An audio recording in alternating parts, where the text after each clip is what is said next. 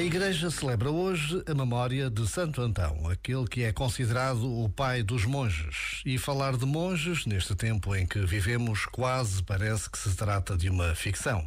Mas a verdade é que se perde a conta dos homens e mulheres que, ao longo dos séculos, se retiraram e se continuam a retirar para uma vida de solidão, silêncio e oração, de entrega total a Deus.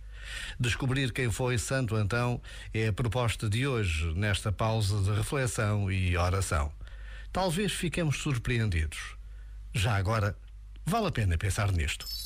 Este momento está disponível em podcast no site e na app.